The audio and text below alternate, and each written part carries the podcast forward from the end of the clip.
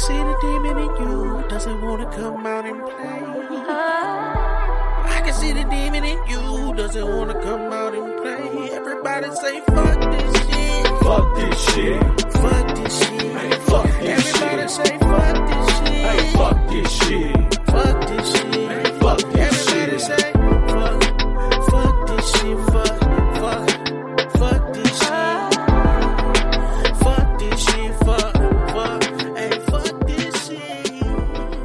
What's going down? Welcome back to the Fuck This Shit podcast. I'm your host, Dre. y'all already know what it is, man. We start the podcast the same way every single time, man. Thank y'all for taking the time out to listen, man. Thank you for the feedback. Thank you for five star reviews, subscribing to the YouTube. We like eight subscribers away from 100 subscribers. I know that's not a ton, you know what I'm saying? It's 10% of the way we need to be so we can get this money, you know what I'm saying? So we going to get that, you know what I'm saying? Popping and be what's up. The watch hours is kind of cool though. Well, I'm gonna hit the hours. I feel like it usually happen opposite for people when they start jumping into YouTube, which is that they hit the subscribers before they hit the hours. There's a certain amount of hours that people have to watch your channel for you to get monetized. I'm definitely gonna hit the hours first. Which is let me know that y'all is following through. When y'all watch the shit, y'all fucking with it. So I appreciate that. Y'all are dope. Um uh yeah, I think that's all we got leading in. Uh click the link. Uh I can't figure out how to make this link on this motherfucker work. You know what I'm saying? If you if you watching this, if you listening, y'all's link works just fine. Click the link. You know what I'm saying? Do all the stuff. Otherwise, you can hit us up. You know what I'm saying? Social media is all that. Um, but definitely make sure you subscribe to this thing. Make sure you like the video. Make sure you comment all of that. Uh, yeah, I don't. I remember what was I gonna tell y'all. I had a story for y'all. I had something for you. I thought I said, "Oh, I remember. I remember.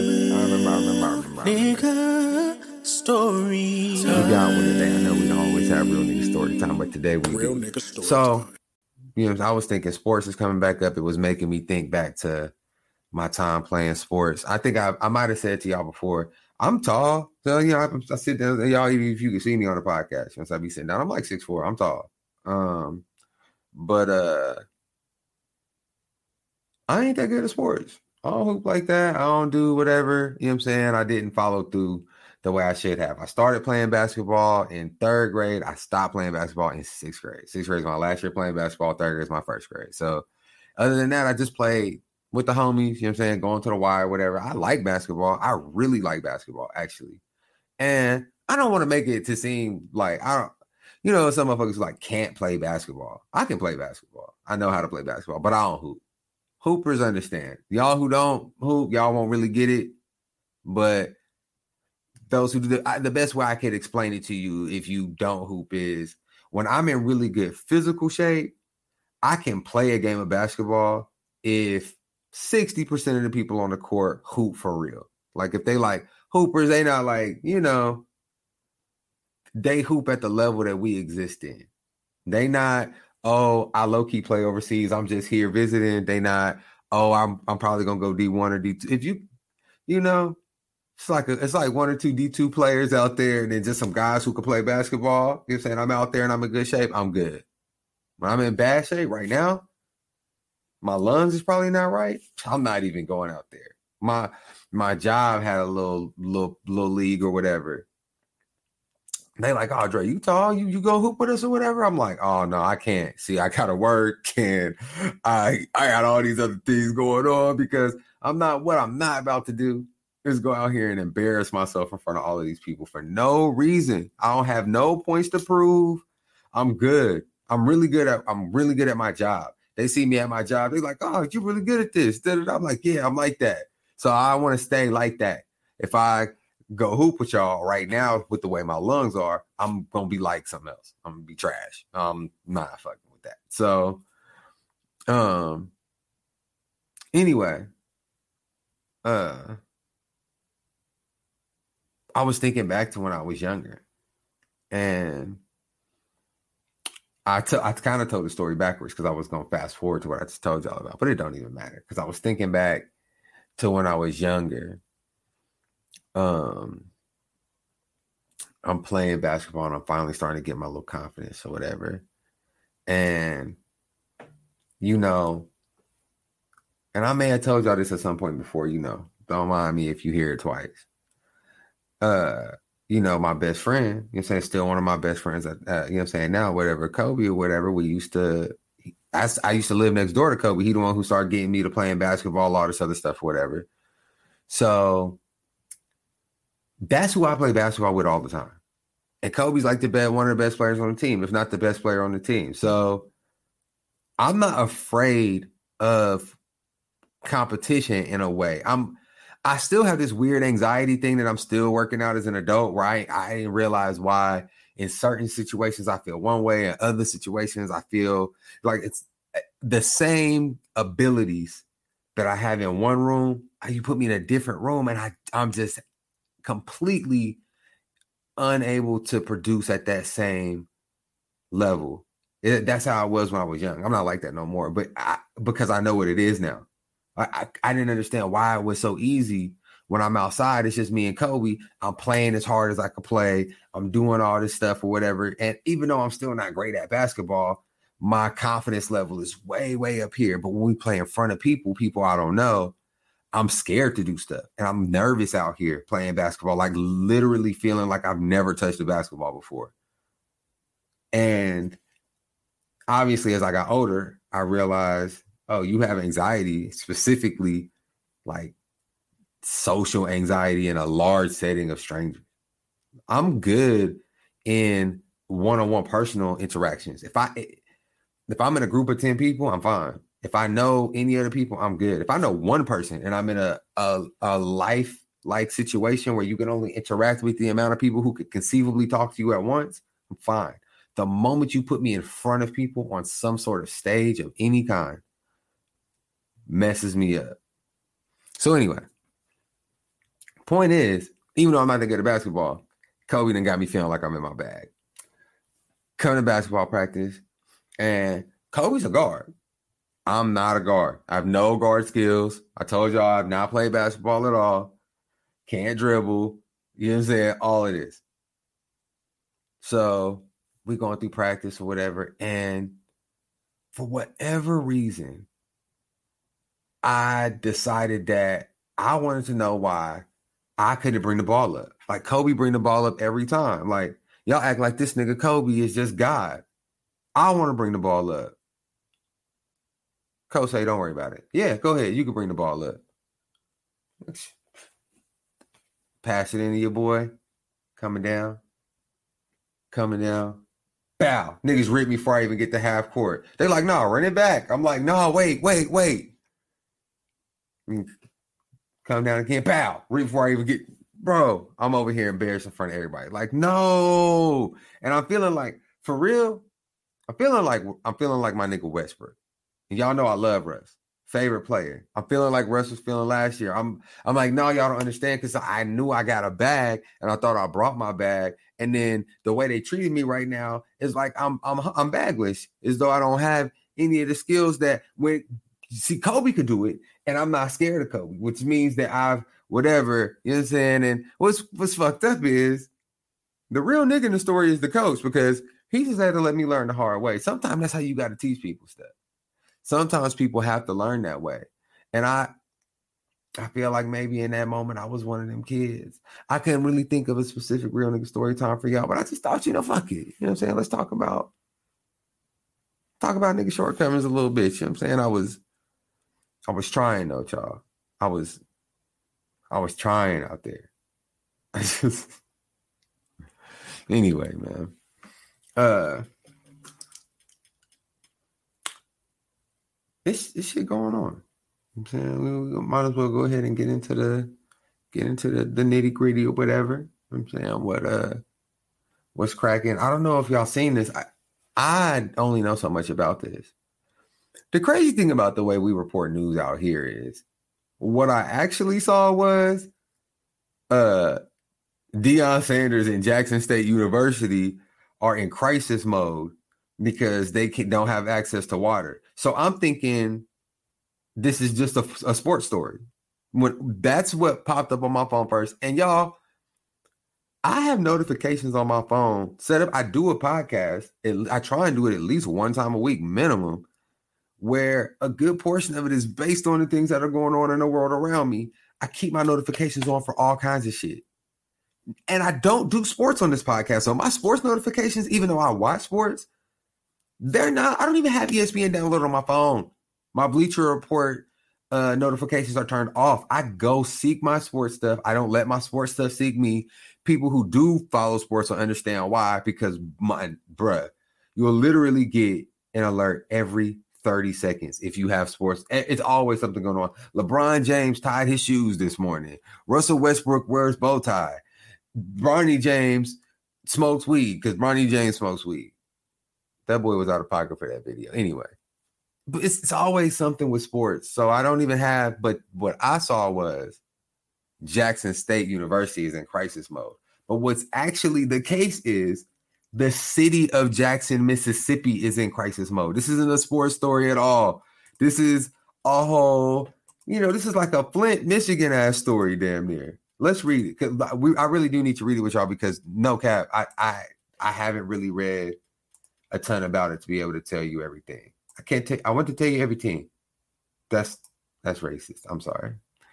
Uh, um, water crisis in Mississippi's capital city has left scores of people without running water in sweltering temperatures and stoked fury over the state and federal response. Of course, niggas is mad about this. Is Politico, by the way.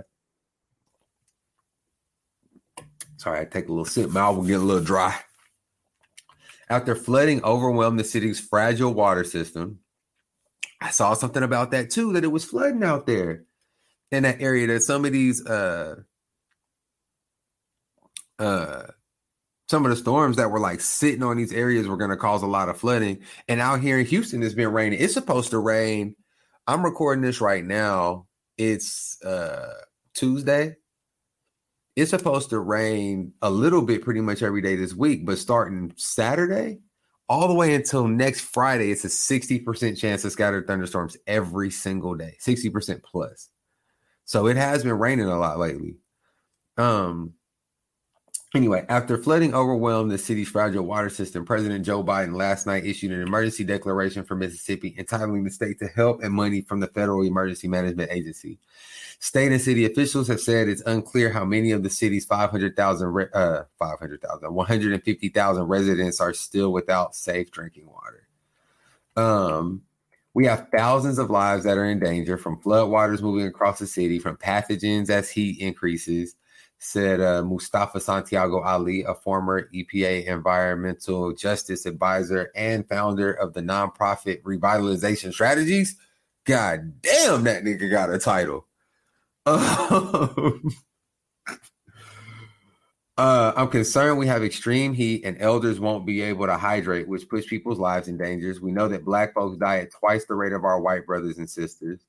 Why, uh, he asked, hasn't cash from the state revolving funds and the 1.2 trillion infrastructure package that Biden signed last fall been used to help Jackson? Jackson's population is 81.8% black and 16% white, with a poverty rate of 26.9%, slightly higher than the rest of the state, which is already higher than the rest of the country. I don't know why they didn't just bore that out. Um, when those dollars make it to cities like will when will those dollars make it to cities like Jackson? So I don't see they're doing this shit. Side note, I hate when I'm trying to read a story, and this is what I mean when these little MAGA ass motherfuckers and these super hotep people be trying to tell you about, oh, you can't trust none of the news. The news is this, blah, blah, blah, blah, blah, blah, blah. They saying something a little different than what I'm saying right now. News is so much entertainment and performative. They have so much non-information in what is supposed to be news that it makes it hard to even get information when that's all you're seeking. It's not that what these people are saying right now is not news or not true or anything like that. It's not false, but I don't care about I, I'll take that back. I do care. I am what this man is. The commentary that he's making on what happened is literally what I'm trying to do right here, right now. But what I want to know is what the fuck happened. I want to know what actually happened. We still don't know why these people ain't got water. I've been reading this article for how long and why have they still not told us why the water's not here? Sorry, y'all. I just had to vent on that. It kills me. It just it pisses me off so bad. You be reading these articles for so long, just trying to figure out why the why the sky is blue, and they want to tell you why the grass is green and who cuts the grass and the story behind that man's life. And then at the end of it, they're like, and by the way, the, the sky is blue because God damn. All right. Sorry. Um when will those dollars make to cities like Jackson? Said Ali. Now an executive fe- this thing got another bruh, he got another title. Now an executive vice president at the National Wildlife Federation. This nigga got a lot of jobs, bro. This is really Kevin Gates. He's the wait. Ali now I'm now I'm over here doing it. Ali is the former EPA environmental justice advisor. He's the founder of the nonprofit revitalization strategies and he's the vice president at the National Wildlife Federation. I, I mean, listen, if they gonna let a nigga talk all over this article without really telling us what's going on, at least they picked the nigga who who got the credentials. Because what this nigga gonna do is apply. anyway, uh, and what's the long term plan to address the needs the climate crisis is going to place on these systems? Sorry. And what's the long term plan to address the needs the climate crisis is going to place on these systems? Scientists warn that climate change will intensify water problems as extreme weather brings more frequent and intense floods and droughts. Biden's approval of emergency of, uh, Biden's, Biden's approval of an emergency declaration authorizes FEMA to coordinate all disaster relief efforts and to provide equipment and resources, which can include emergency relief supplies such as bottled water and the muscle to uh, distribute it. So they got the government quick to send niggas bottles of water. And I know in a in a world where there's no drinking water, bottled water is all you can send. But when you think back to all the crises that we've had, especially the ones that have been driven by national disasters, at least Trump put a little bit of flair on it with the jump shot of the paper towels. Something a little new because all they do is pull up with them fucking pallets of water bottles and be like, "We got, we got, I got that. It's just water." Somebody need to make that a TikTok, nigga. The the fucking federal government. Anytime you need resources, nigga, what you got for me? uh, the emergency declaration uh, enables FEMA to assign other federal agencies, including the military, to perform emergency functions that state and local governments cannot handle. Uh, FEMA and other agencies can provide technical assistance to review and assess the water facility. A FEMA coordinating officer is expected to be on site today at the Mississippi Emergency Operation Control Center in Pearl, Mississippi, to coordinate federal help. Pearl sounds like a Mississippi ass place. FEMA will also pay 75% of the cost Mississippi and its localities incur in providing emergency protective measures over the next 90 days to respond to the wider crisis. A federal emergency declaration is often used to help states respond to crises that do not involve natural disasters such as hurricanes that cause extensive property damage. Um, one thing about how the federal government issues resources in a lot of these instances that's crazy to me or not necessarily crazy, that's just telling to me is people say FEMA don't do shit. But when you really read into a lot of the things that the federal government does in this situation, it, it allows states to better deal with whatever it is they have going on because they take on a lot of the financial burden of it. But if your state's not already in position to handle what happens, the fact that FEMA's willing to give them money doesn't really do shit. FEMA's like, yeah, like we'll we'll cover 75% of your operations costs to take care of this. And your state's looking at FEMA saying, okay, about those operations. Oh, who exactly we operating on? you know what I'm saying? So that's why this shit be so fucked up. A lot of these states don't really know what the fuck they doing and they don't know how to utilize the resources. I'll say that I don't want to blame it on Republican led states because I absolutely have not done the research to bear this out. I only know from what I see, and a lot of stuff happens in the South on the Southern coast, and all those are Republican led states. So I don't want to project and say that democratic led states use the federal resources better and that's why their cities and you know I'm saying whatever places handle the natural disasters better because I that really is just me saying that. So I ain't even going I said it just now, but I don't even want to do it in that weird qualify way that some people do when they're saying, I'm just asking the question. Like, uh, I know I'm not. I, I literally made that statement up based 100% of my own personal biases and only the things that I already saw without seeking any additional information to confirm or deny what I thought. It's literally useless. But I don't clip or edit the podcast, so you go get it anyway. If somebody using that shit as fact saying I said it, they the dumbest of motherfuckers. Just know that.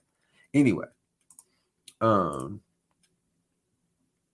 the announcement arrives a day after the Mississippi governor. Oh, by the way, y'all, do we know why the water's off yet? All this reading we done done. Floyd Mayweather would not. Anyway, the announcement arrives a day after Mississippi Governor Tate Reeves issued a state of emergency that activated and activated the Mississippi National Guard. The governor also warned residents at a press conference that a lack of clean water was threatening to critical needs throughout the city, from flushing toilets to fighting fires, and there was no end in sight. Bruh, FEMA Minister Deanne Criswell spoke to Reeves last night and has been in regular contact with state emergency uh, emergency officials. The disaster was sparked as an extreme rainfall. Here, bruh.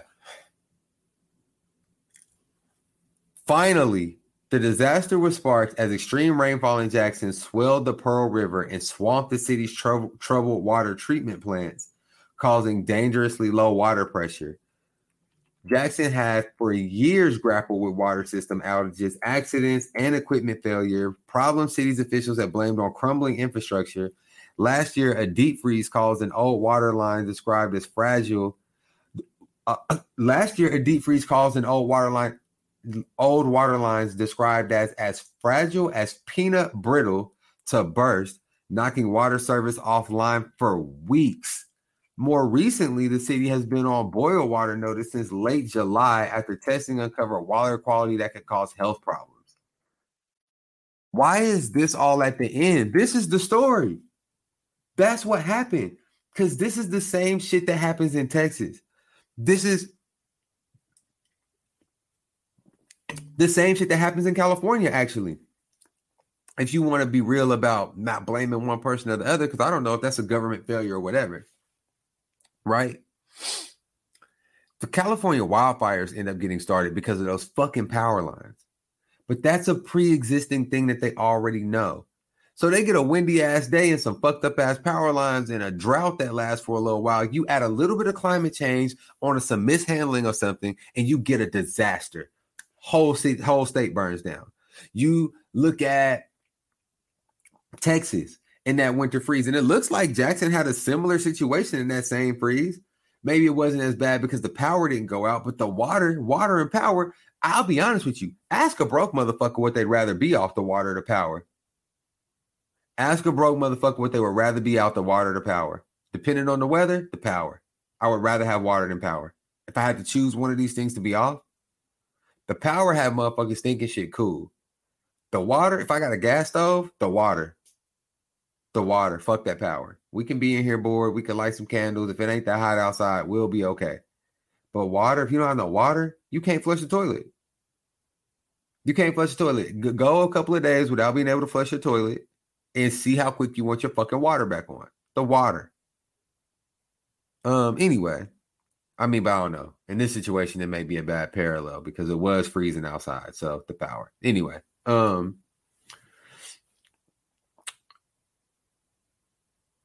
the shit in Texas, Texas already had a power grid that wasn't ready for anything. Like they already knew it needed this level of improvement. They already knew that we needed all of these things that we weren't getting. Reports after report. Same thing with all these places. Whenever something happens, the reports come out. Well, a disaster happens in 2022. 1982 report says that Jackson Water Facility needs maintenance high built bridge report.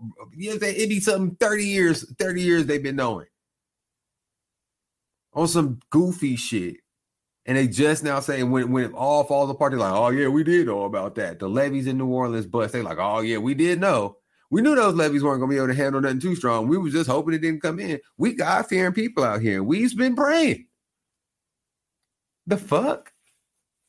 And I use the black slave voice there when it's really the white man who controls that.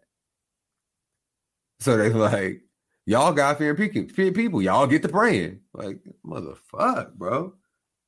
So that's what happened in Jackson, Mississippi, and that's why them niggas ain't got no water out there. It's 150,000 people. Is Jackson the capital of Mississippi? Look, niggas gotta Google it.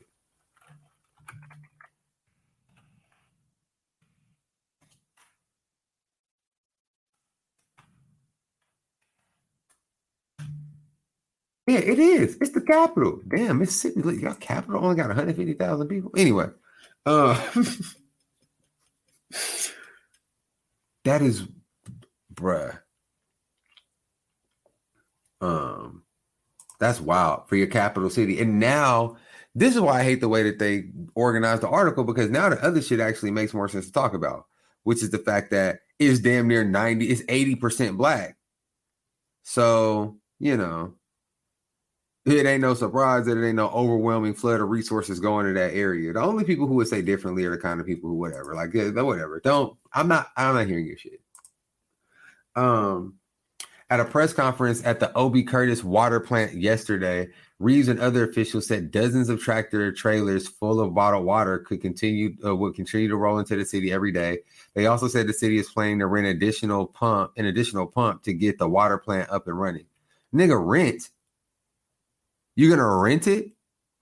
How about you fucking buy what? Jackson Mayor, Jackson Mayor, uh, Okwi Antar Lum uh Lumumba said yesterday. I'm Lumumba. Lumumba. I'm sorry, y'all. I can't. I'm Floyd Mayweather. Lumumba? Lumumba. Yeah, that gotta be it, right? Um, said yesterday at a separate press conference that he welcomes the support and valuable resources the state is now providing, but said the city has been for years in a constant state of uh, emergency between boil water notices and low water pressure and the longstanding issues that stem from the inadequate maintenance, staffing, and resources. We've been going at it alone for the better part of two years when it comes to the Jackson water crisis, he said. Exactly. This is clearly an ongoing thing. I said, I have said on multiple occasions, it's not a matter of if our system would fail, but a matter of when our system would fail. Um, yeah. Uh, officials pin Jackson's current water woes on a combination of flooding, shifting chemistry, longstanding infrastructure problems, staffing shortages, um, but offer few details on when things would improve.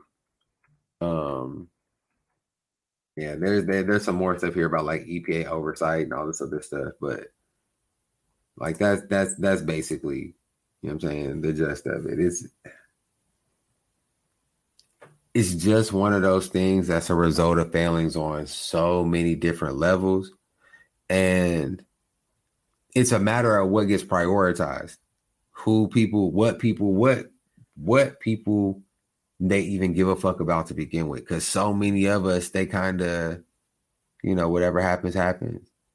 That's that pull yourself up by the bootstraps mentality.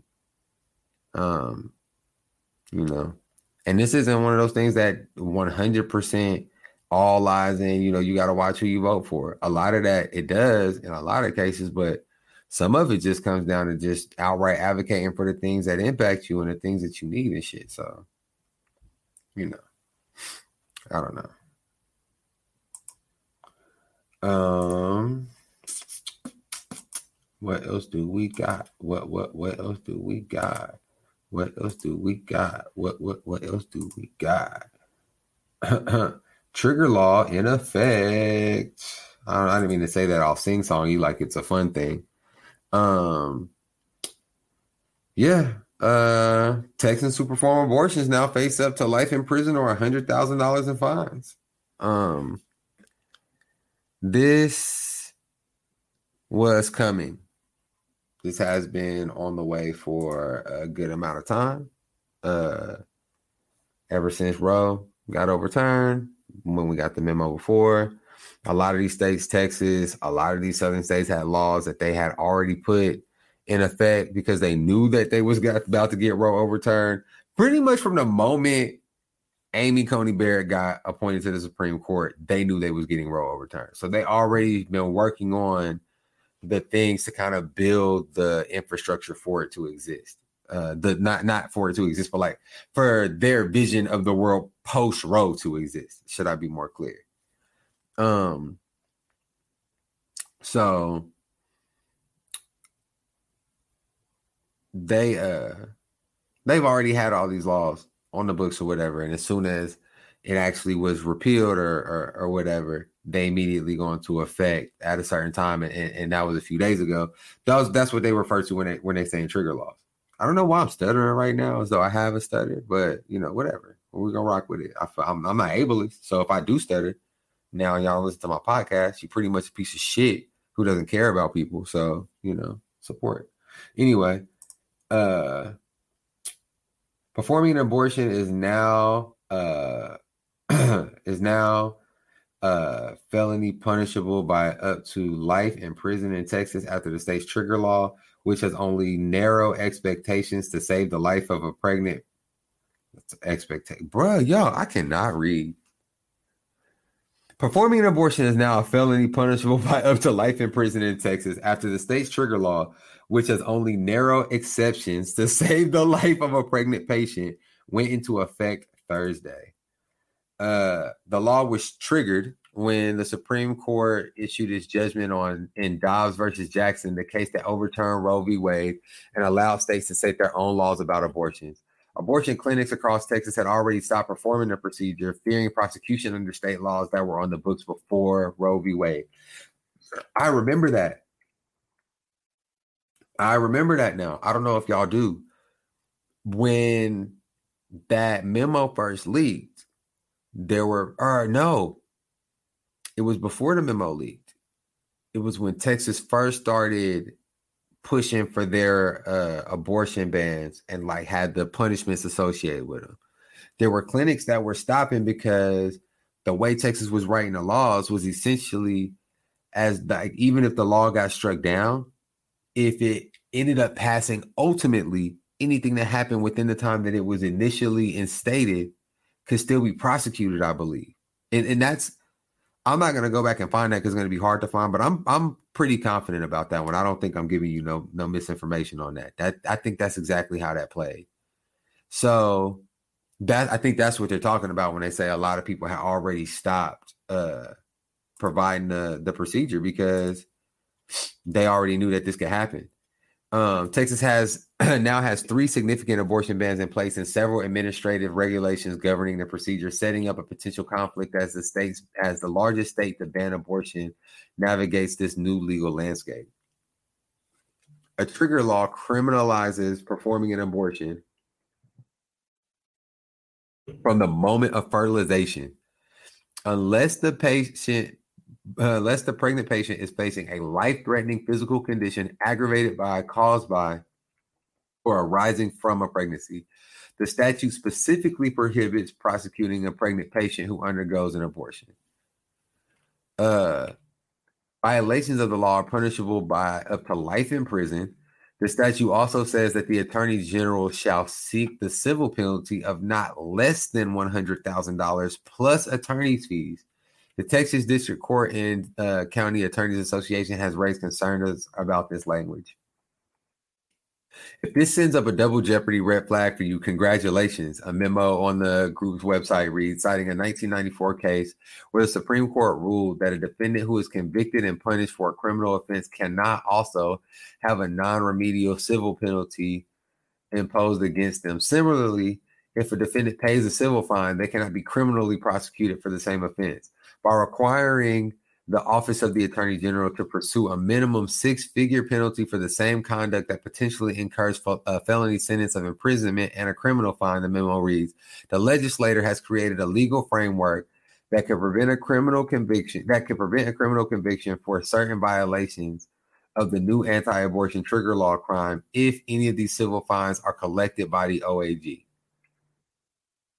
Uh, Charles Rocky Rhodes, a law professor at the South Texas College of Law, says it's not yet clear whether the hundred thousand dollar penalty would foreclose a, pr- a criminal prosecution. I might try that defense if I were representing somebody, but I don't think there's a clear slam dunk there. Okay, all of that that I just read is like lawyer bullshit for y'all are trying to do some stuff that's technically illegal on a bunch of different levels. So we think that we could, but we all know how courtrooms and shit work. And we in a conservative place with all these conservative ass judges. It's going to depend on what judge you're in front of. If you're in front of a judge that's not a dickhead, then maybe he'll say, "Yeah, that's true." But most of these people are no, bruh, no. It's not going to play like that. I don't believe that. It's going to be motherfuckers who facing life and a hundred. That's wild. So you could just ruin a motherfucker over some shit like that. And I know, I guess the argument is is murder because it's a life. But I mean, from conception, bro, that's fucking wild. These these motherfuckers have no. They're just so trash, bro. Um. The civil fine, though, may prove to be an important piece of enforcement as more prosecutors come out publicly in opposition to the criminal laws. Several major cities are considering or have passed measures that prohibit the use of local funds to investigate or prosecute abortion related crimes. And the district attorneys in five large counties Bexar, Dallas, Fort Bend, hey, shout out to Fort Bend County, uh, Nueces, and Travis have said they won't bring criminal charges in these cases. Already, conservative lawmakers have said they intend to propose legislation to allow prosecutors to bring abortion cases outside their own jurisdiction if a different local district attorney won't. This is that uh that district attorney that got suspended uh, by DeSantis. That's suing DeSantis. This is exactly what happened. He said that he wouldn't uphold. I think his was initially the laws uh, uh, against transgender kids uh, in school, some shit like that. Or no, it was the maybe it was the parents giving the kids transgender care, something like that. Uh, and then I think it ended up being this too. And DeSantis got his ass up out there. He's like, "Oh, we'll suspend him." So don't don't be surprised if you see that move from Abbott because DeSantis is the is the guy for the Republicans. He is their guy.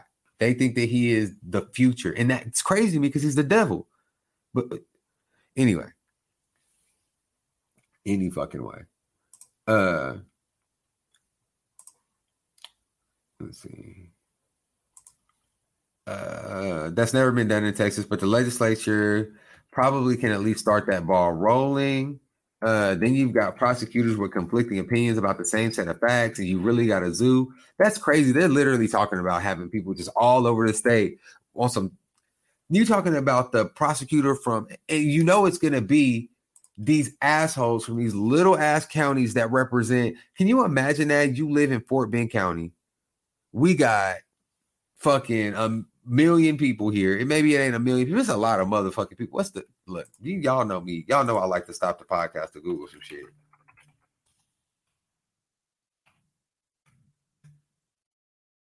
790,000 people. It's damn near a million people here. It's more people in Fort Bend County than it is in the whole fucking city of Jackson. But a lot more. It's wild. There ain't no people there. They all black. That's why they don't take care of them anyway. Uh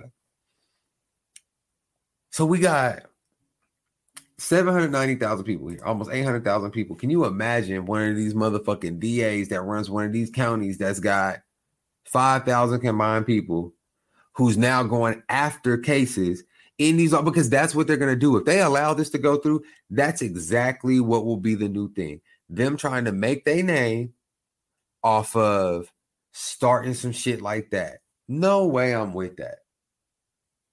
No fucking way I'm with that, bro. That is trash. And it's just, I've said it so many times, it's not even worth saying anymore. That's why it matters who you vote for in a long term and consistent way. Um, what was it that uh, that that motherfucker said? Somebody had said something that um voting is is is essential but not and basically the, the point was like it's it's a requirement but it's not enough. It's not a solution. It's a it's a baseline thing that you have to do in order to really advocate for yourself in a representative democracy. If you're not voting you're not trying. It don't matter what the other stuff you're doing is. If you'll go out there and literally fucking protest out here where these police will fucking mur- fuck around and murder you indiscriminate on some we thought she had a gun shit, but you won't go vote on a Thursday, on a Tuesday, whatever the fuck it is. That, that's wild. This nigga don't even know. Um, you know, you're not trying. You're not doing the. You're not. I won't say you're not trying. You're not putting yourself in the best position to get what you want. You know what I'm saying? I guess. Just, I, it's a part of it. I don't think people should stop protesting at all. I love that. I think I don't give a fuck. Burn down all the targets. It make it easier to get people to do stuff because they don't want their targets burned down. I'm with all of it, but also it would be more effective if you if you would also vote because it's the people who got voted in who we trying to get to make decisions based on the fact that we don't want people burning down targets. And we have, you see what I'm saying? It all all goes in. But anyway, whatever.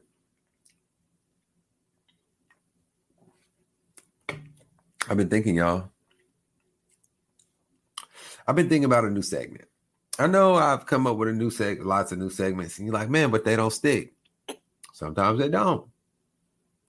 This one though, I see stories about ain't shit pastors, ministers, first ladies, deacons, people in the church every single week. Every week. I just don't bring them all on here. And now my new method for data collection, you know what I'm saying? The way that I'm getting all my stories and then figuring out what I'm gonna put out here on the podcast has changed. I ain't gonna put y'all in all my secrets because you don't need to know all my shit. But you know what I'm saying? I'll be having an influx of different things I could choose from. I'm starting to realize common theme, y'all. The church don't always be churching like it's supposed to. Church is full of hypocrites, like all y'all already know. Even if you go to church and you love God, you know that the people in that motherfucker be on the fuck shit. Also, the church is obviously a place where people religion is something that predators utilize. So people who are gonna uh, like prey on a community, they're always gonna well, not always, but they will often lean towards religion because religion is so based in faith and obedience. So obviously, you know what I'm saying? If you want to get people to just do what the fuck you want them to do without really critically thinking about what that means to them or the people they love, you will go into that business. Um, so I don't know what we're gonna call the segment yet. Um, but maybe that's gonna be the feed. You know what? That's gonna be the motherfucking mm, mm, mm, yeah, yeah. That's the question on the feedback. Yeah, y'all got to check it on the Spotify because then y'all can leave feedback and ask questions. And I haven't done an episode with no feedback from y'all in a while. I'm gonna do one real, real soon. So if you had anything you wanted to add to anything, you wanted to participate in some of this shit, now's the time, baby. If you want to leave a five star review somewhere, now would be the time to do that. You know what I'm saying? If you want to go fuck with the YouTube videos, I'm not gonna respond to every comment you know what I'm saying, together, but I will go through all of the common themes and sentiments that were put on the video and I'll discuss those things on that episode. So if you want to be a part of stuff, then be a part of stuff. You feel what I'm saying? But anyway, uh what is the church segment called?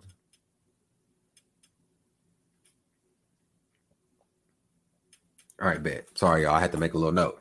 That's what the feedback question is going to be on the Spotify. You know what I'm saying? So check that out. Anyway, um, since we don't have a name for the segment yet, there's no reason for me to uh, take any more time before we jump right into it. Uh, let's get to the very first story.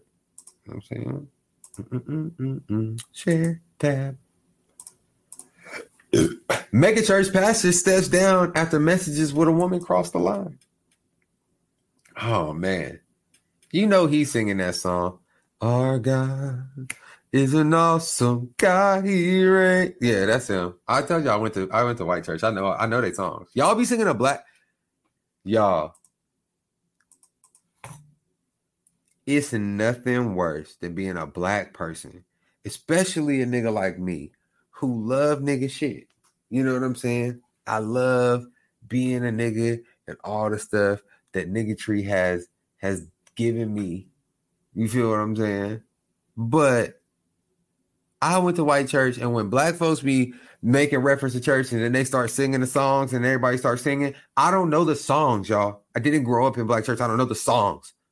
So I just be sitting there trying to catch the, you know what I'm saying? And then I just, you know, like when you listen to a new song and you like, Oh, they said Rod. Oh, next line. Uh, uh, uh, God. That BB. You know what I'm saying? I don't be knowing the words to the black church songs, and it makes me feel like a bad black person. But anyway, Matt Chandler, the yeah, he's white. Obviously, I showed you the picture. I mean, we're not guessing whether he's white or not, but I mean, Matt Chandler, it's a white name. The lead pastor at Village Church in Flower Mound, Texas, appeared to fight back tears as he told his congrat- uh, congregation on his congratulation. I'm Floyd Mayweather. As he told his congregation on Sunday that he was taking a leave of absence. The move, a move prompted by what his church's leaders saw as inappropriate messages between him and a woman who was not his wife. Uh, the leaders determined the messages were not romantic or sexual, Chandler explained. It was our conversations were unguarded and unwise.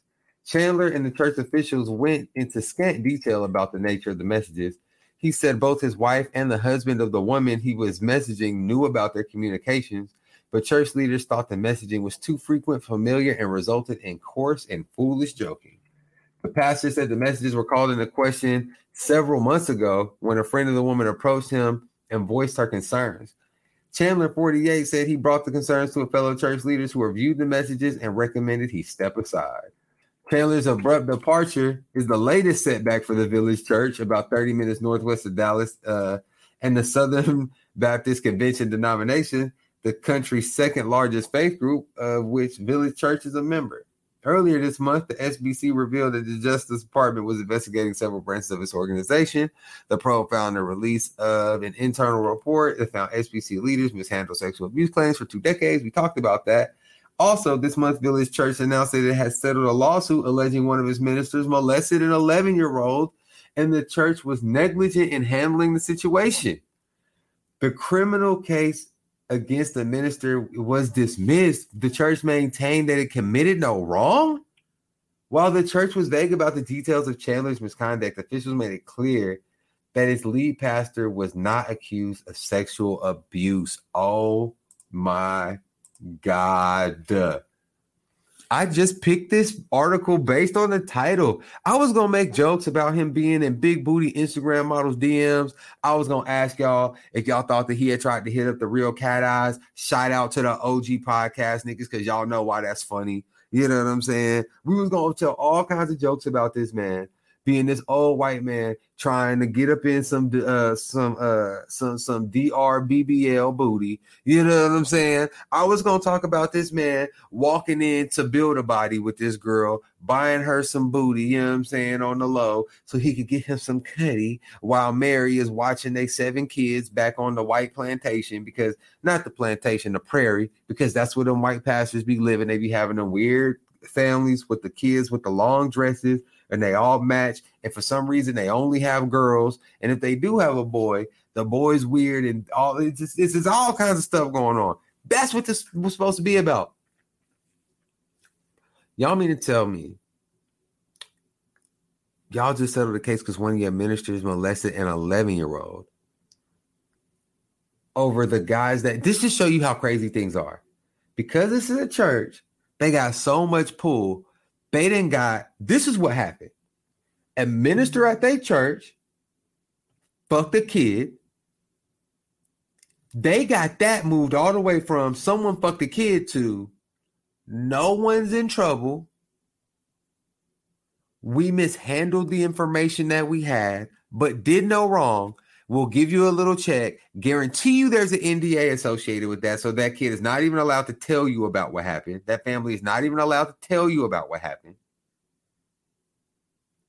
And it's all it's all good. But y'all firing my man Matt because he got a little little side thing. And the, and the and the wife and the husband know. They probably swingers. They probably y'all fucking. Shit.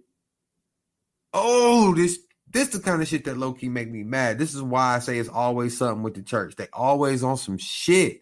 It be people within the church. The church it's all of it is bullshit, and that's why I'm, I'm telling y'all this this segment gonna stick. There's always something with these motherfuckers. Always. While the church was vague about the details of Chandler's misconduct, they made it clear. How are you in a position where you got such a bad name for your church that when you fire it, you got to be like, but just so you know, he ain't fuck no kids. because I know that that's the word going on that we fired niggas for fucking kids, but we didn't say we fired the other dude. We paid a settlement on his behalf. He may still be working here. We there's an NDA. He we we not even these motherfuckers not even allowed to tell you who the fuck he is. He probably still there. Or at another church, fucking somebody else's kids, bro. Fuck these people. His departure is nonetheless the blow to the church where he's preached for two decades and become a central admired figure. The church's attendance is around 4,500 people. Oh my God. This is Chandler will pause his speaking engagements on behalf of Acts 19 or Acts 29, an organization dedicated to starting new churches. Chandler serves as Acts 29's board president and chairman. In the statement, the church said Chandler's leave of absence is both disciplinary and developmental, and his return will be determined by the expectations the elders have laid out for his development. In front of the congregation on Sunday, Chandler explained that several months ago, a woman approached him in the church foyer with concerns about how I was direct messaging on Instagram with a friend of hers. He did not think he had done anything wrong as his spouse and a woman's spouse were aware of their chats, he said. Yet there were a couple of things that the woman's friend said that were disorienting to me, Chandler said without detailing the friend's comments. So Chandler brought the issue to a pair of church leaders who, after looking at the Instagram conversations, determined the communications were too frequent and familiar, Chandler said. In a statement, the church said it hired a law firm to review the direct messages along with Chandler's entire social media history, including text messages and emails. The lawyers concluded that the pastor had violated the church's social media policy. They also determined that he failed to meet the church pastor's standard of being above reproach. The leaders found that Chandler's behavior was a sign of unhealth in his life. Uh, in this case, while the messages were not romantic or sexual in nature, the frequency and familiarity, familiar, familiarity of the messages crossed the line. The church's statement said they revealed that Matt did not use language appropriate for a pastor and that he did not model the behavior we expect for him. Oh, so that nigga was in here cussing and talking about titties with some girl that he knew from the church. He wasn't even trying to get no cutty. Oh, I bet they was some MAGA shits too. I bet it was. I bet it was some racist shit in there. They wouldn't tell us. See, y'all know this is how your bias impacts what you think about people. Because nothing in that article said that. But Matt Chandler, Southern Baptist Convention, church in Flower Mound, north of Texas, 4,500 people go there, mostly white. Gotta be Republicans, Trumpers, Trump, racist, racism, racist jokes, inappropriate thing to get you above reproach, something that can't get you in trouble. You can't be doing no cancelable shit while you work for us. He wasn't trying to fuck. He was saying nigger. They caught him saying nigger. That girl's friend was like, he says nigger a lot. It's weird for a pastor. They told the elders, they were like, whoa, fam. Y'all know we say it too, but not on social media. You could get caught up for this. We got to discipline you. That way, if this ever comes out, he's gonna be back. They passed it. This is that's my call on it, y'all. I'm putting it on wax. If, if if Matt Chandler ever comes back up in the news, he gets hired back as a pastor, and they're like, "This is what he did." Nigger in the chat. That's what I'm saying. He said nigger. Um, even as Chandler announced his leave of absence, people in the crowd shouted their praises for him. Chandler never, nevertheless expressed remorse. I'm just really embarrassed, feel stupid, feel dumb, Chandler told the congregation Sunday, adding, I'm held to a higher standard and fell short of that higher standard. Yeah, that's gotta suck, fam. Um, it's gotta suck, Matt. Sorry, bro. I'm not sorry if, if I'm right though, because if you out here saying nigga like I think you was, you get what you get. And you don't throw a fit, motherfucker. They already covering up for you, so you can still get hired by some other church. And when they ask you what you said, you can be like, "Oh, it was just a couple of jokes about how Obama's a monkey." Like, man, get the fuck out. Um, but I don't want y'all to feel like because I went to white church, I only got smoke for white church. Um, that's not true because these niggas be tripping too. And this is, as y'all know, I always got some Ohio smoke. I always got some smoke for Ohio. Akron Beacon Journal reports.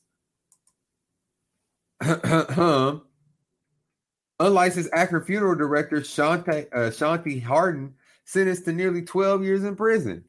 Shanti Harden, a minister who was found guilty of running an illicit funeral home business across Ohio, was sentenced to 11 years, 10 months in prison on Friday. Real pastors pray at funerals, not prey on grieving families. An Ohio Attorney General James Yo said in a release. The defendant's lies, fraud, and a complex scheme, including literally driving bodies across the state, are thankfully ended by today's sentence. Y'all, Johnnie Cochran got these niggas realizing you need a tagline. If you're a lawyer and you don't got a tagline, it's not going to hit. Real pastors pray at funerals, not prey on grieving families. I like that. I like that. You smooth with it. Harden's attorney, Richard M. Kerger, said the sentence was far less than the 45 years his client could have received. He said there's some provisional factors in the sentence that the that mean Harden could spend 10 years, five months in prison. Fam. That's when you know the nigga you representing was guilty as fuck. The lawyers don't never say my my client got off good. They all, oh, this is injustice, and we plan to appeal the sentence. We maintain my client's innocence. Da, da, da, da. This nigga over here bragging on the fact that he got this nigga to 10. He like, hey, they saying 12, but it's really 10 in five months. And he started off with 42. So don't let people coming at you saying your boy can't work your numbers down. If you're really guilty, come fuck with Kerger. If you stealing Gerber, fuck with Kerber. If you uh uh I can't think of nothing else that rhyme with Kerger. That's not a good. What's his first name again? Let's see what his first name. See if we can come up with a better. Richard. Richard. If you if you uh uh I don't know. Had too many pictures, call on Richard. That could be his DUI thing. You know what I'm saying? He could be like, uh, uh, uh, uh, I don't know. anyway, I think it, uh, I think it's an attempt. Ooh, ooh, ooh, ooh. Sorry, I went to the wrong clip on my thing. I think it's an attempt to provide the people who feel they were harmed with a sense of something was done. It's not a slap on the wrist. He said Harden did not exhibit any emotion at sentencing. He said nothing. He took it very well. We talked, and I think he was prepared for a prison sentence. A review of state records indicated how much of Harden's business was through word of mouth among families struggling to pay for licensed funeral services. Cheryl Grossman, executive director of the Ohio Board, Board of Embalmers and Funeral Directors, previously said it took the attorney general several years to build a strong enough case to prosecute. She hopes the case will serve as a warning to others who might try and operate without a license. Let me find out it's an underground market of motherfuckers fake funeral. What? What?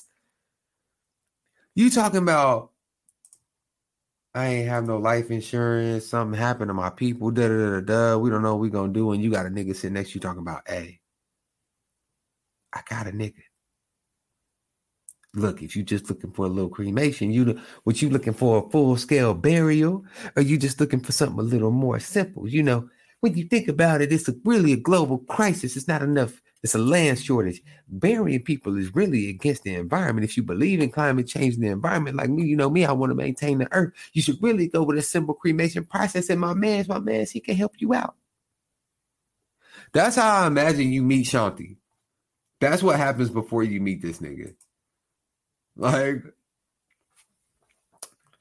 uh, records show he's handled scores of bodies in Summit, Franklin, Lucas, and Cuyahoga County since around 2014 when he first applied for a funeral home license and was, and was rejected.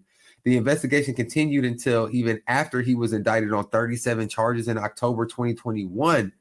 So my nigga got banned for some shit, 37 counts, and he said, "You got to keep this. You got to keep this gravy train rolling, y'all." I just needed one more score. I needed one more. I needed about six more funerals that I was gonna be able to get out of the game. It's addicting when you when you when you hustling. That's what in January, a group of urban explorers, white people, they put it in quotes. So I think they put it in quotes so that I would tell y'all that it was white people because, you know, found what appeared to be the cremains of at least 89 people in a building next to the abandoned Greater Faith Ministry Baptist Church on 825 East Bushel Ave, where Harden had been pastor and owner. So my nigga used to be a pastor. Defaults on the church. So you know he was robbing the congregation. You know he was a sham pastor. These are things that you know. You know you a sham pastor. If you were a whole fake funeral home business, you was definitely a sham pastor. You let the building go into default and you lose the building and lose the church, but you know that they haven't done anything with the building and you know that there was a storage space next to it. So you thinking crematorium. Obviously. I mean, what hustler wouldn't see the, the opportunity? Hardin, who state officials said has never been licensed, uh, had never been a licensed funeral director or embalmer in Ohio, had already been under investigation by Ohio Bureau of Criminal Investigation for years after police in Columbus last year discovered bodies stored in an empty storefront there. The bodies were connected to Hardin, who has held himself out to be a provider for low cost funeral services.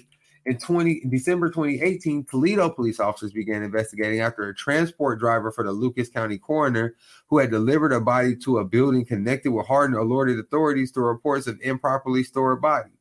Hardin was found guilty on August 5th in Lucas County Common Pleas Court on 31 charges, including engaging of a pattern of corrupt activity, tampering with records, telecommunications fraud, and corp in operating an unlicensed funeral home, processing criminal, uh, possessing criminal tools, abuse of a corpse, representation of a funeral director while unlicensed, passing bad checks, theft, and failure to file taxes. He operated several businesses in Lucas, Ch- uh, Summit, and Franklin counties under various names, Hussein Funeral Directors, Celebration of Life Memorial Chapels, Hardin Funeral Home, Inc., American Mortuary Services and Transportation, and Shante Devon Hardin Services, LLC. Nigga, the scammingest of. And this is what I be talking about. This is why I'm telling you that the segment will continue. Why this? This, first of all, this is some Ohio level scammetry. As I said before, y'all know how I feel about Ohio. It's trash. Ohio is tricky, tricky, tricky, tricky, tricky trash.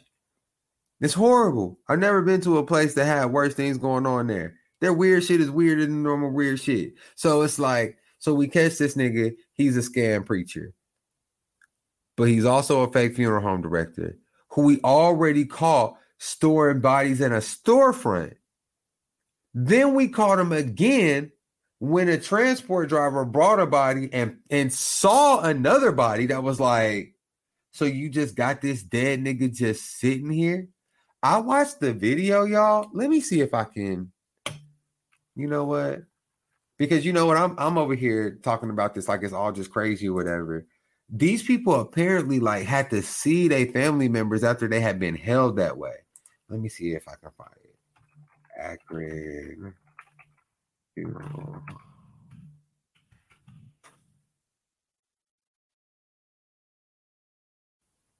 Here we can let's let's let's I'm about to switch stop share. Share. Share screen. Chrome tab. Boom. Boom. Boom. Yeah, we about to play this story. I know I already talked about it, but we about to play the whole story. All new tonight at 11, an update to a case against Shante Hardin. Sources telling our affiliate WKYC that law enforcement found cremated remains of more than 90 people, including 12 kids, inside boxes being stored inside this abandoned church. The Ohio Bureau of Criminal Investigation says a search warrant was executed there yesterday, but would not say what was found. Now, I've been following claims against Shante Hardin for several years now, well before he was formally indicted on 44 charges out of Lucas County late last year. Those charges against him range from abuse of a corpse to representing as a funeral director while unlicensed. Since September, when Columbus police found two bodies inside of a storefront, we've uncovered several layers to the mounting claims against Hardin involving grieving families and dead bodies. Hardin has maintained his innocence, denying claims that he was running an illegal funeral home. He has pleaded not guilty to all the charges against him and currently on house arrest. His trial is scheduled to begin on February 7th. To see all of our past stories, So that was in January that that story came out. This was a while ago. That's crazy. Said that they was in boxes and shit. That's why I was trying to find. I, I haven't seen the video, so I'm not going to keep going through a bunch of videos trying to find it. While I was watching the original thing, I saw was a video of the people talking in court when after it happened, and this was like talking about how they found their family members and they was green and foaming at the mouth and shit like that. Like the corpses, like it was a woman talking about how she'll never be able to see her son the way he was. All she'll ever be able to think about what she thinks of her son is that moment. That's crazy to me, bro. That is so garbage. And it's just for real. I don't want people to think that I got this segment because I got some vendetta against the church because I don't. Um, but I do think that it's important that people are cautious about people in those settings because genuinely there'd be so many predators in situations like that because they know people are so trusting. It's not a function of religion so much as it is a function of how religion works, I'll say. I don't think that Christianity creates predators. I think that predators see an opportunity in Christianity or even in other organized religions. You know what I'm saying? So, yeah, this is definitely gonna be a continued segment. Fuck Ohio. Fuck that nigga for sure, bro. He that's the host of niggas, bro. I don't even know what I would do in a situation like that. Um, but you know, we're gonna wrap this up here soon. We're not gonna keep this up for too much longer. I got one more thing for y'all. Um, it's been a while since we had one, but uh shout out to white people. to White people. You know, White, um, white people his emotional support animal is an alligator, and they sleep in the same bed. all right, that's that's all I had to tell you. You knew this was a white man. Joseph Henney's emotional support animal, Wally Gator, goes with him almost everywhere, from the grocery store to walks in the park. They hug each other and they sleep in the same bed. Wally Gator is an alligator. When he turns his nose towards you, when he turns when he turns his nose towards you, that means he expects a kiss. Said Henney sixty nine, who goes by Joe. Joe spelled J O I E, but pronounced Joe. So his name is Joseph. He spells his nickname J O I E, but just wants you to call him Joe. So there's no. This is kind of nigga who would have an alligator and lives in Jonestown, Pennsylvania, about two hours from Philadelphia. He's super sweet natured. The two watch television together on the couch when Henney takes him to the farmer's market while the gator, gator gives hugs to shoppers.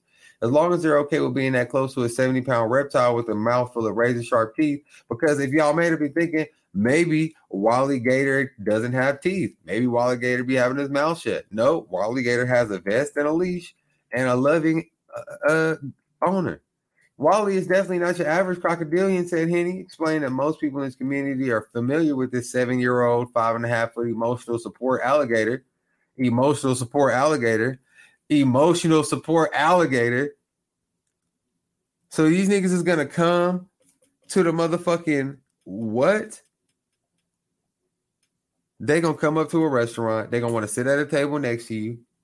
Don't eat no fish. Wally might decide he wants something. Run up on your ass, nigga. Y'all got life fucked up. Wally Gator has been followed, has has a following on TikTok and Instagram. And he made headlines Friday after Henney took him to Love Park in Philadelphia. That nigga Wally Gator gonna make headlines. Somebody kid is y'all gotta be watching this on the YouTube, bro. Somebody kid is walking this fucking alligator, bro. Call CPS. Call CPS. You'll let your kid because if the alligator bite the kid, then what we supposed to say? Hold on, is it a longer video? Let's see. Let- White, white, white people. White, white, white people do this. Yeah, y'all. That's fucking crazy. It ain't. Boy, ain't no motherfucking way, boy. Boy, boy, ain't no way, boy. He's a very special gator. I wouldn't recommend that anyone get one, he said. If you don't know what you're doing, you will get bit. Nigga, you can know what you're doing. We just seen it. Bro, okay. His unusual relationship with Wally Gator started in 2015, he said, when a friend called from Florida and asked if he could take a few take in a few gators that had been found in a pond in Orlando. Henney makes a living in woodcrafting, but has always enjoyed caring for reptiles as a pastime, he said. Alligators are legal to own in Pennsylvania, and Henney has helped relocate unwanted alligator, snakes, and iguanas to wildlife sanctuaries as a hobby for 30 years. He keeps his rescue reptiles in his home in a separate indoor enclosures, in separate indoor enclosures that he purchased for this purpose. He then finds sanctuaries or zoos that will take them, he said. He's usually called to rescue alligators when people take in cute baby alligators as pets, but inevitably turn into large animals that can be difficult to handle, he said. They are, after all, an animal that has not changed since the time of dinosaurs.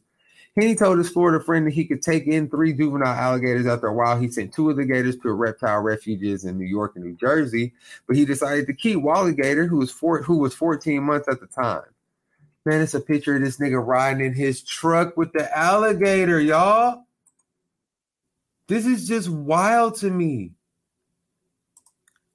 Wildlife experts agree alligators generally don't make good pets and they're illegal to own in many states. The animals can also be deadly. Last month, 80 year old Florida woman was killed when she fell into a golf course pond and was attacked by two alligators. Nigga, duh. The jaw pressure from an alligator's bite force is incredibly strong, and their powerful tails can whip you. Uh, they're also predators who are hardwired to believe that other creatures want to eat them, so they're defensive early on. I definitely assume that Henney is an exception when it comes to caring for an alligator. He's done a great job, but most people don't have the kind of time to devote to a pet alligator's care. The large reptiles require a special diet and enrichment, such as logs or live plants to hide under, and running or spraying water to thrive under human care. They should never be handled by people who aren't trained. Duh. If you are if if you are interested in working with alligators, volunteer at your local zoo or nature center and get involved with citizen science. Uh, yeah, don't get one. Henney has cautiously handled alligators for years. He said he noticed from the first day that Wally Gator was different. He said he was surprised when Wally Gator, then 20 inches long, didn't try and bite him when he held him or fed him chicken legs or dead rats. He wouldn't eat live rats, and he really showed a love for cheesy popcorn. He said, I thought it was different, but I was still very cautious around him. He felt comfortable enough around Wally Gator, though, not to keep him in an enclosure, he said. I've been handling gators for years. I've learned to read them, he said. An alligator isn't going to attack you for no reason. I'm always careful, but if but I felt it was fine to let Wally Gator roam free in the house. It didn't take long, he said, before Wally Gator began to follow him around the house like a curious pup. He said his leathery roomie showed affection by staying close to him and being docile. He enjoyed being held, and I thought, wow, this is a super nice, friendly alligator. Then in 2017, several members of Henney's family died, leaving him sad and grieving. That was when he and his unusual pet began really bonding. I was depressed, and Wally Gator started to do silly things to cheer me up. When I was on the couch, he pulled my blanket onto the floor. Soon, Wally Gator was on the couch with him. Stealing the covers became a favorite pastime, along with curling up together, watching Gator Boys on TV. Wally Gator also enjoys relaxing in his 300 gallon portable pond in the living room. He will often take a dip together in a friend's swimming pool. And there's a video of that too. Let's see Wally Gator in his pond. You tell me you're hungry.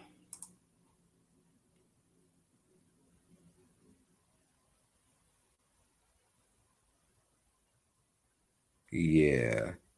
Fuck no, bruh.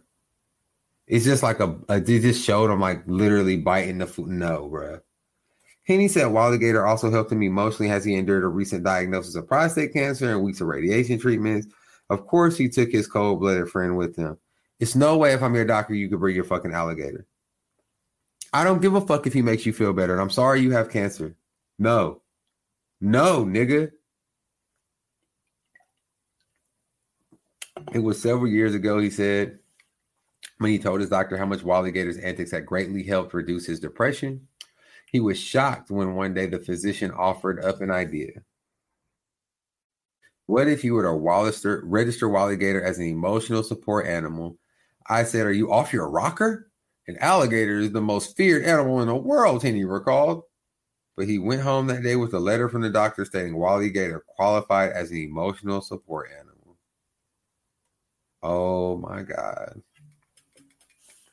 He filled out the website on the application for the U.S. Service Animals website. Once it was approved, he received a certification along with a harness and a leash.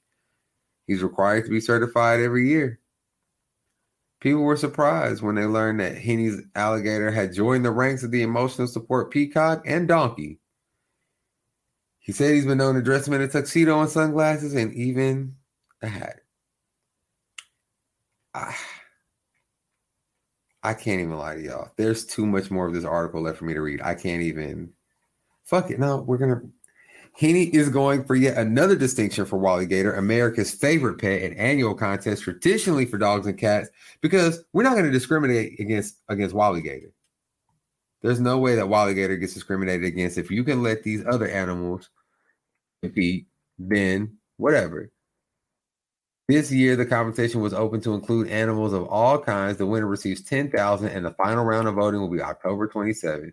Henney now takes his gator to swim parties, football games, school summer camps, educational presentations about reptiles. Wally Gator does not have to have a harness around his mouth, but he, uh, yeah, but he has never bitten anyone. Duh. Everywhere I take him, I always ask permission first. He said that's very important with an alligator. Yeah. He said he would never want to take Wally Gator on a flight. He rode a bus once. That was enough. Some people are scared of alligators. He had. I wouldn't want to startle anyone.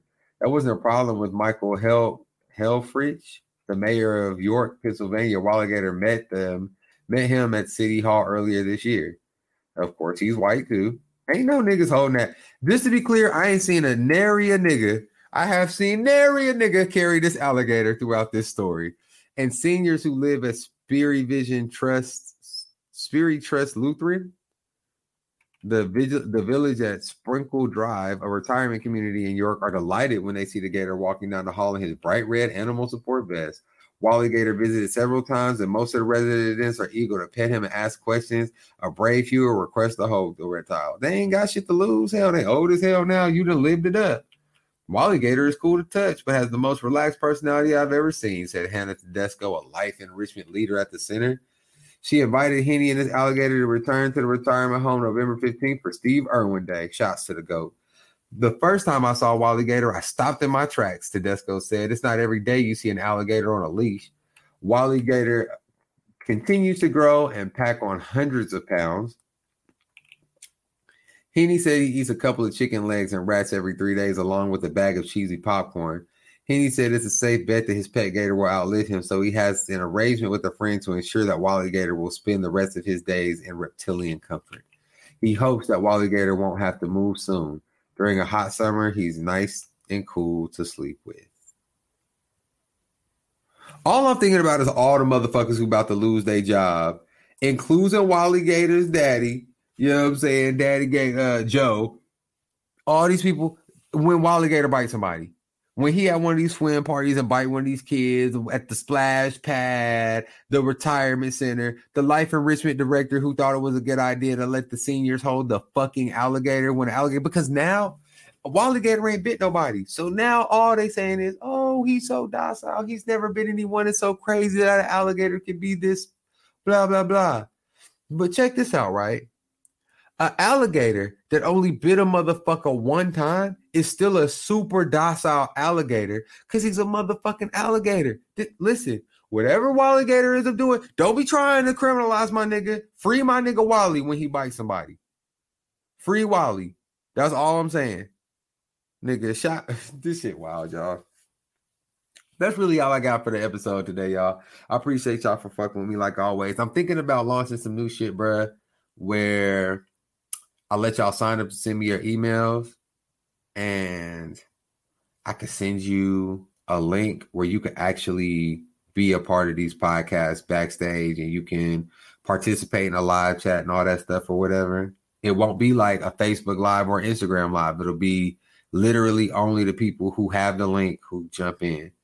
So uh, y'all can talk to each other. You can talk to me. I won't if I if I do decide to go through with it. Y'all gotta let me know if you really want me to. If I do decide to do with it, if I do decide to do it, when y'all comment live, I probably won't really be interacting with you live. Y'all interact with each other. Y'all comment on the podcast, whatever you want to do. But I'm not gonna interact with you while you interact with me because this motherfucker's already an hour long, hour and a half long. We not we're not doing it. But uh, yeah, I'll let y'all know. I just something I just thought about today. Um, O'Neal's on vacation. She got a new job, uh, and she's going to Napa. So we'll have O'Neal back. Uh, probably I say two weeks at the most. Me and her talking about some other things that we might add on to what we do too. So uh, you know, just be looking forward to that. I think it'll be really dope. I think y'all will really enjoy it. Uh, as always, man, y'all be easy, man. It's love as always. I will see y'all in a week or so. Uh, check out the YouTube, subscribe, click the link, follow social medias, all that good stuff. Love y'all as always. Peace. Yeah, double up the respect. Came through the wire, fresh out the fire. My mind check. Leaning and rocking, feel it yourself. It's high tech. Moving pieces all on the board. My nigga trying to see. Billion. My gift to gab honest. Escape trials and tribulations, fighting your honor. Shark in the water, grabbing for paper like I'm Nirvana. Code of honor that I follow, my nigga, is worth. Billion. Uh, homie, fuck your greasy granny them. He been slapping shit so long they gotta come and Grammy him. He so fly he walk on stars, solar systems carry him. Bank account status when they bury him. Billion. Uh, make sure you say it two times. Dre Dre, nigga, make sure you say it two times. Trying to see the salad with the croutons, laying the foes down like futons for the. Billion. Yeah, man, you're not tuning in. Fuck this shit podcast.